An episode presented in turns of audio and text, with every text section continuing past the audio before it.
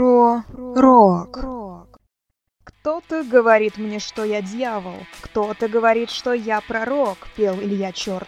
А я, Марина Мурашова, не пою, по крайней мере здесь, рассказываю вам про рок-музыку. Сегодня хотелось бы вспомнить лидера группы Нирвана Курта Кобейна, которому 20 февраля могло бы исполниться 52 года. Речь пойдет об истории одной из самых известных композиций группы «Smells Like Teen Spirit». Довольно забавно, что на создание одного из лучших хитов Нирваны Курта Кобейна вдохновил «Дезодорант». Вот как это было.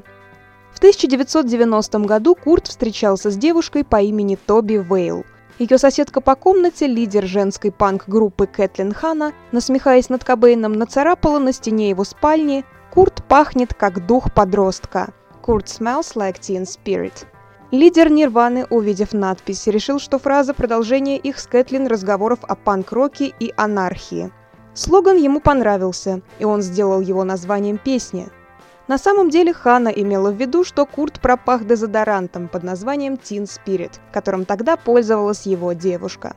О том, что такой дезодорант вообще существует, Кобейн узнал уже сильно позже выхода песни.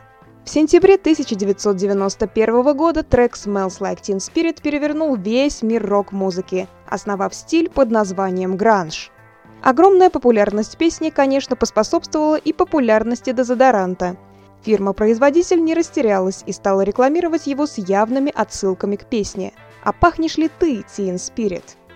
В 1992 это был самый популярный продукт в своей категории. Поначалу слушатели едва могли разобрать текст песни. Кобейн поет очень небрежно, гортанным голосом, да и слова не всегда осмысленно вяжутся друг с другом. На обложке диска Nevermind текстов напечатано не было – в результате некоторые радиостанции отказывались ставить трек в эфир. Но позже MTV подготовил версию клипа, в которой бегущей строкой шел текст песни. Ее и поставили в жесткую ротацию. Курт Кобейн говорил в интервью журналу Rolling Stone, что на эту песню обращают слишком много внимания.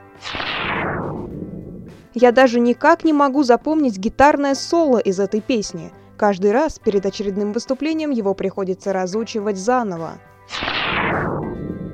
Кстати, сам он ненавидел играть Smells Like Teen Spirit, считая, что половина слушателей приходит на концерт только ради этой песни. Кто-то считает Кобейна легендой, изменившей историю рок-музыки, кто-то просто удачливым парнем с гитарой, который оказался в нужное время с нужными песнями. Его славу связывают как с исключительным талантом, так и с результатом медийной шумихи по случаю несвоевременной смерти – но давайте будем опираться на факты. Голос Курта Кобейна раздается из миллионов колонок и сейчас, спустя почти 25 лет после его смерти. С вами была Марина Мурашова. До встречи в следующем выпуске.